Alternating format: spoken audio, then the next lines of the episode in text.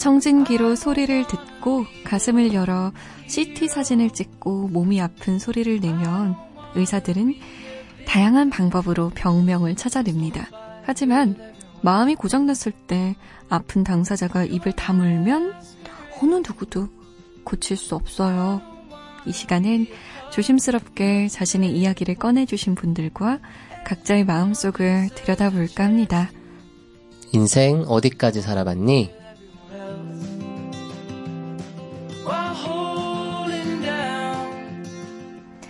시로 마음을 어루만지는 시인이죠. 김현 시인 모셨습니다. 안녕하세요. 안녕하세요. 반갑습니다. 네. 우리 김현 시인은 자신의 글을 보고 독자가 어떤 음. 말을 했을 때 가장 기분이 좋으신가요? 음, 제 얘기 같아요.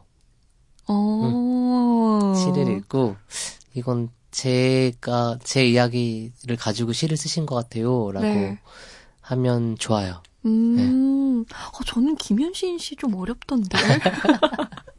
저의 어려운 부분에 대해서 쓰셨네요. 이렇게 얘기해 주시면 오, 되겠죠? 너무 멋있다. 어, 그렇게 말하면 되는 거구나. 알겠습니다. 자, 이분은 또 어떤 고민을 갖고 계실까요? 지금 만나볼게요.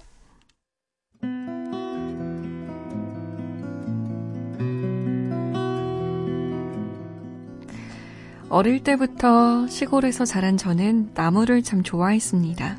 그래서 대학도 부모님의 반대를 무릅쓰고 조경학과에 들어갔는데요. 취업은 부모님의 의견에 따라 일반 회사에 취직했습니다.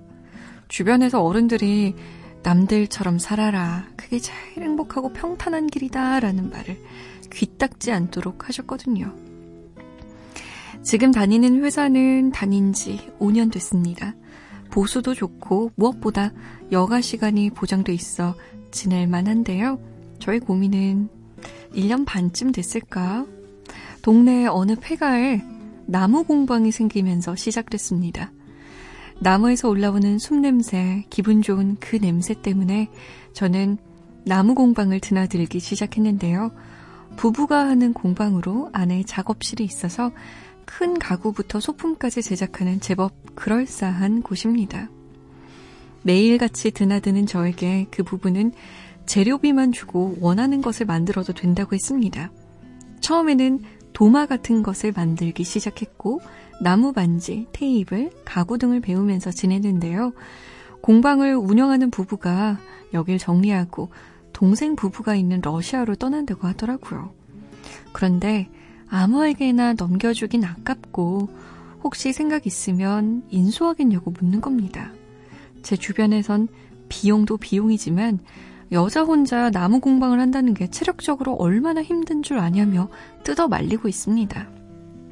사실 저도 걱정이 많이 됩니다. 지금 공방을 운영했던 부부도 좋은 목재만 써서 만드니 가격이 비싸지고 그걸 아는 소비자가 많지 않기 때문에 적자를 많이 본다는 이야기 자주 했거든요. 그런데 아무리 생각해도 이게 제게 온 마지막 기회 같은데요.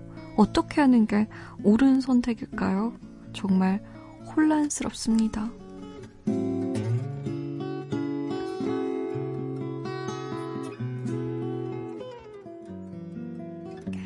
하고 싶은 일과 현실의 상황이 충돌하는 한 여성분의 사연이었습니다.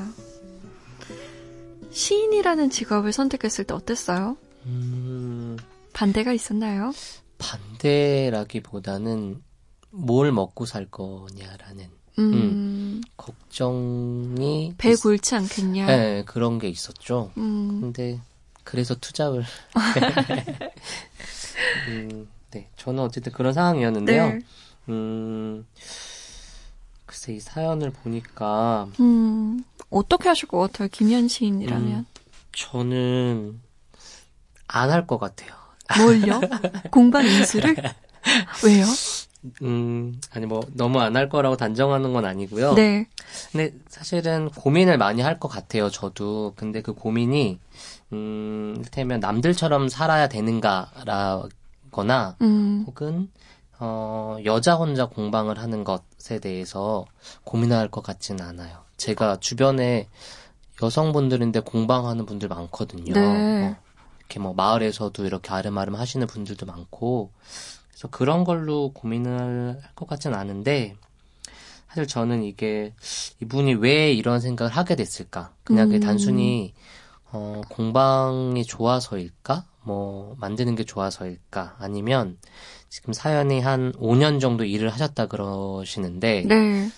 한 직장에서 5년 정도 일을 하면 네. 그만두고 싶죠. 잠시 쉬고 싶잖아요. 네네. 네. 그래서 그 잠시 쉬고 싶은 기분과 또 이제 마침 좋아하는 나무를 이렇게 만드는 게 이렇게 겹쳐져가지고 음. 이렇게 본인의 생각보다 훨씬 더 이렇게 많은 것들로 부풀었을 수도 있겠다라는 생각도 일단 들고요.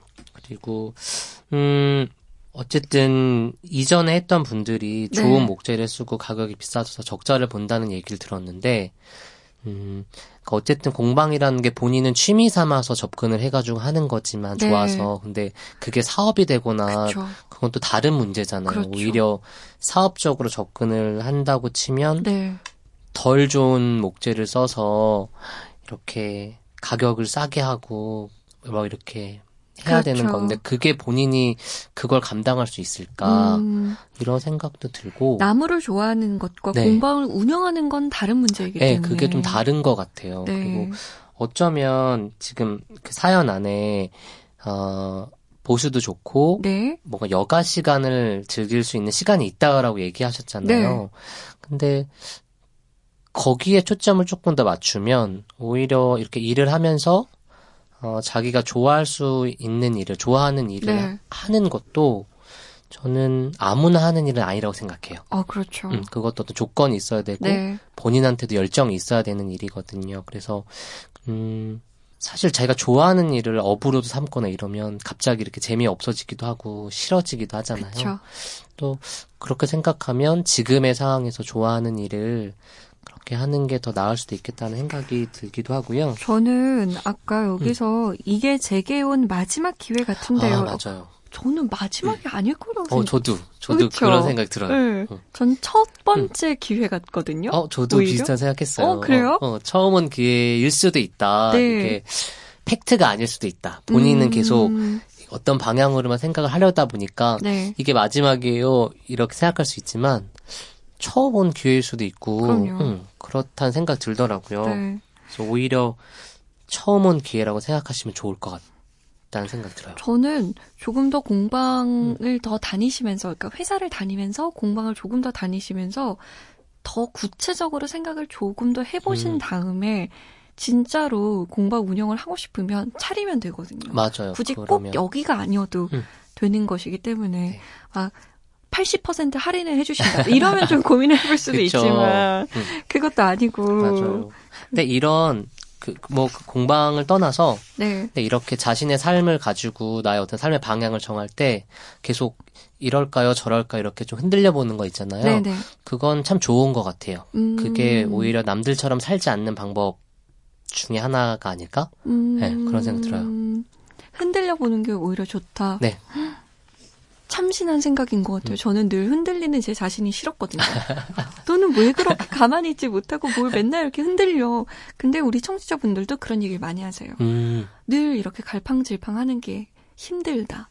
근데 이렇게 흔들려야 또 그쵸. 나의 방향을 찾을 수 있는 음. 거니까. 흔들려야 멈추는 순간이 있어요. 어... 음, 그런 것 같아요. 시인이라서 시적인 말을 늘 알겠습니다.